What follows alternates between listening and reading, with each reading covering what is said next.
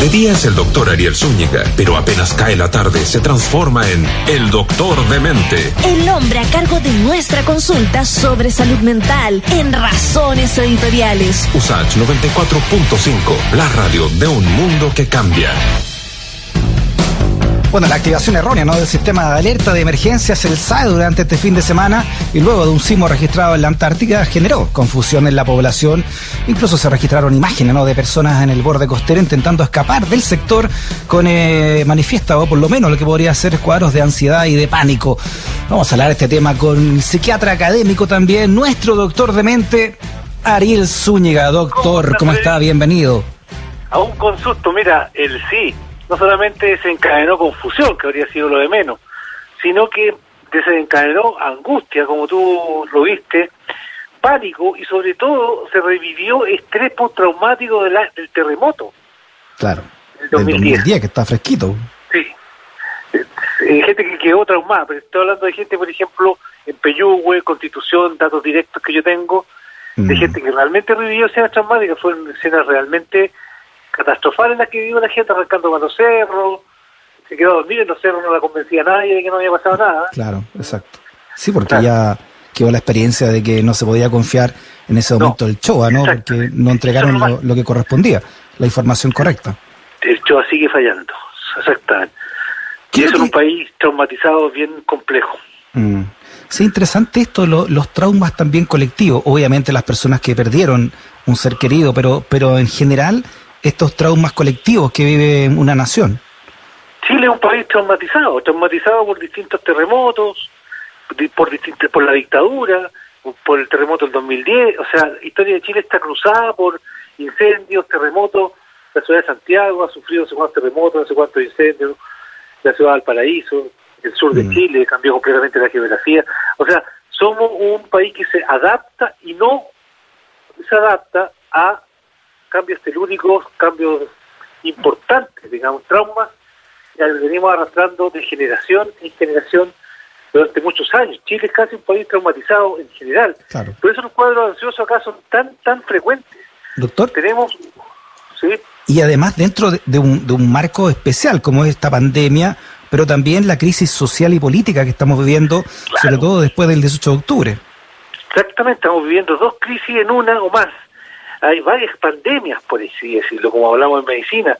Está la pandemia virológica, pero también está la pandemia mental, con todos los trastornos que esto ha ocurrido.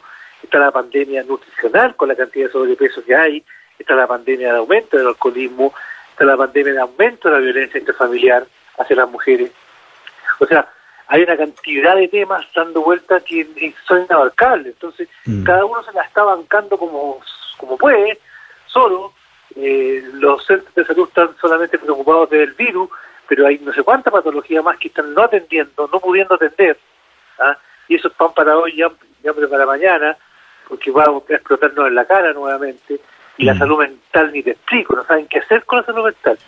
Claro, porque ya la, ya la forma, doctor, eh, la forma de que como uno la, avisan de, de, de un posible tsunami, ya la manera ya es traumática, ¿no? Es lo que antes hacían en la Segunda Guerra Mundial con la, con la sirena de los bombardeos. son avisos de guerra, claro, nos van a bombardear. Yo creo que eh, los, londinenses quedaron muchos años, generaciones con el trauma del bombardeo y el aviso que les mandaban con los pitos, con la sirena, es como más o menos parecido, ¿no?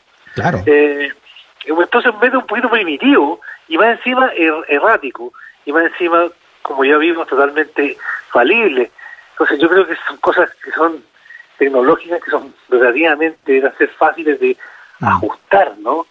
Eh, porque el daño que provoca la falta de credibilidad, la falta de credibilidad que realmente el peligro es el peligro, eh, la falta de, credibilidad de que realmente esto es lo que hay que hacer con el virus y esto es lo que no hay que hacer con el virus.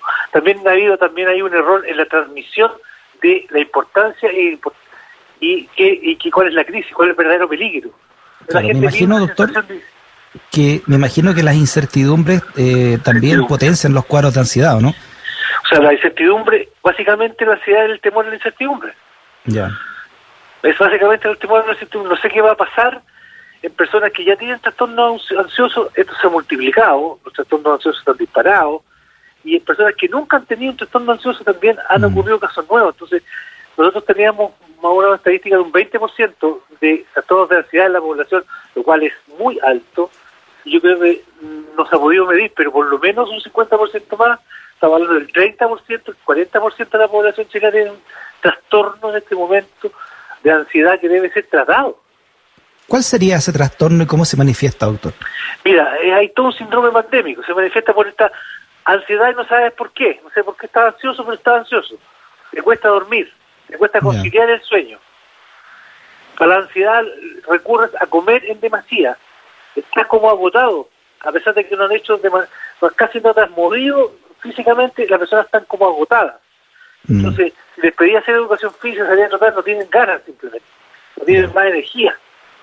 Eso está, esto habla de un cuadro de estrés más o menos crónico, ya prolongado en el tiempo, un estrés agudo dura hasta un mes. ¿Cuántos meses llevamos resistiendo? Mm. Esto es más largo que cualquier guerra. ¿Cuántos meses llevamos resistiendo? ¿Y cuántos nos quedan? O sea, todo mm. este año. Entonces, es, preocupante.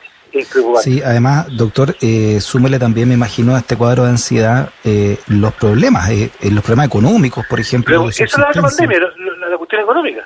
Mm. y que no, no va a ser más que aumentar. O sea, claro, hoy día estamos de vacaciones y quizás los hoteleros están recibiendo la plata que reciben todos los años. Pero ¿qué va a pasar en abril? ¿Qué va a pasar en marzo cuando empiece el otoño? es una cuenta corta, sacan las cuentas muy a corto plazo, no a largo plazo. Ya tenemos la experiencia de Europa. ¿Qué pasó allá? Las vacaciones también fueron anticipadas, que volvió a la vuelta de las vacaciones de verano. Eso queda sí. en Europa. Sí, volviendo, volviendo a la ansiedad, doctor, ¿qué lo que, mm, ¿cómo se combate la ansiedad? ¿Hay algún modo más, más casero eh, que, no sea con medicamentos? Hay muchos métodos caseros, pues, ¿Ya? Y bastante exitosos. El primero es tener actividad física. Tener actividad física. Ya. Salir a caminar. No estoy hablando de cosas complicadas, ni con máquinas, ni con gimnasio. Salir a caminar unos 2 o 3 kilómetros diarios. Ah, mire, ¿eh? Sí. Ya. Eh, se puede hacer incluso. Se puede hacer incluso los días sábado y domingo temprano en la mañana. Está, mm. está permitido, sin hacer ningún trámite. Está permitido salir a pasear las mascotas. Ahí tenía otro paseo que tú puedes hacer. El caminar es una de las actividades más simples y más eficientes que existen para calmar la ansiedad y controlar el peso. Mm. Es algo que todo el mundo puede hacer. Sí, lo, lo otro terrible es el ataque de pánico. Eh, conozco personas que le da y son eh, a veces incontrolables estos ataques de pánico, doctor. ¿Qué es lo que hay que hacer frente? ¿Cómo, ¿Cómo se entiende que estamos frente a un ataque de pánico y qué es lo que primero que hay que hacer para tratar de controlarlo? las personas no pueden controlar un ataque de pánico por solas. ¿ah? El ataque de pánico, una vez desencadenado, te da la sensación inminente. Hay una cantidad de noradrenalina y neurotransmisores elevadísimos que se despegan en minutos, en segundos, que la persona llega a tener la sensación inminente de que le está viniendo un ataque cardíaco que se va a morir en ese mismo minuto o se va a volver loco. Ya. Eso es un ataque de pánico. ¿Ah? Eh, y, son incontrolables. La gente termina en la, en, bosta. La gente termina llegando a los servicios de urgencia diciendo tengo un ataque al corazón. Estoy muriendo. Qué exactamente, ¿eh? Sí. ¿Y ahí qué, la se puede hacer? los ataques de pánico. Es una cantidad increíble de gente que tiene un ataque de pánico que nunca antes había tenido desencadenados ahora, doctor, en esta pandemia? Desencadenados ahora, ahora, ahora, ahora. Es que son muchos factores, como tú dices. Está la, pandemia, la larga espera, la contención, el encierro, está también la pérdida de los trabajos, está la incertidumbre económica, está el hambre, está, está básicamente, hay necesidades sociales tremendas, insatisfechas. Eh, entonces las cosas se van sumando, ¿no? Mm. ¿Y qué hacer, qué hacer frente a alguien que tenga un ataque pánico? O si alguien le da y está solo, por ejemplo. Bueno, las personas en general tienden a aislarse con sus ataques de pánico porque sienten que los demás no lo van a entender y lo van a jugar por locos. Por lo tanto, se tienden a aislar respecto a eso.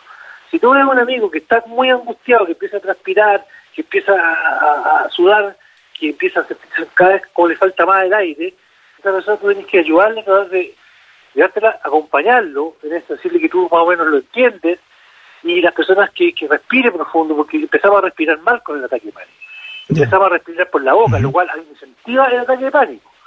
Lo que tendríamos que hacer si nuestro juicio estuviera bien y el juicio se ve alterado, si su juicio estuviera bien, nosotros tendríamos que calmarnos y respirar profundo con la nariz y otra por la boca, forzando a través de la respiración volver a la normalidad. Pero las personas con pánico empiezan a respirar desesperadas por la boca, citadamente, citadamente. Entonces, si uno ve esa situación, lo que tiene que hacer la persona es ayudarlo a que retome el ritmo respiratorio, acompañarlo al lado de él, decirle cosas positivas como que ya va a pasar, ya va a pasar, respira bien, respira profundo, cálmate, respira.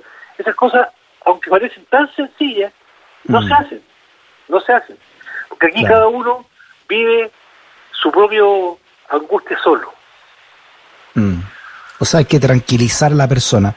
Primero, tranquilizarse uno y proyectar la, tranquilidad al otro. uno y eh, proyectarle eso al otro y que respire tranquilo. Que vuelva a retomar el ritmo de su respiración. Mm. Claro, por eso, por eso es tan grave, doctor, eh, estos falsas alarmas, ¿no? Dentro de este contexto, lo encontré, lo encontré de lo peor, de lo peor que ha pasado. Porque ya, ya tuvimos una lección con respecto a eso. Entonces, volver a cometer los mismos errores, menos mal que no pasó nada más. Eh, mm. Menos mal que no pasó nada más. Pero yo creo que tenemos que aprender de nuestro progresamos económicamente, pero no aprendemos nuestro propio errores. Yo creo que es básico. Perfecto, doctor. Para entender entonces la ansiedad y el pánico y tratar de, controlar y de guiar, porque pandemia tenemos para rato todavía, ¿no? Para rato. Así es, Freddy. Muy bien, doctor. Ariel Zúñiga, nuestro doctor de mente. Abrazote grande, doctor. Arriba los corazones, arriba los corazones. Arriba nomás, pues. Sí. chao, pues. que esté bien, Ariel. Chao, chao. Chao.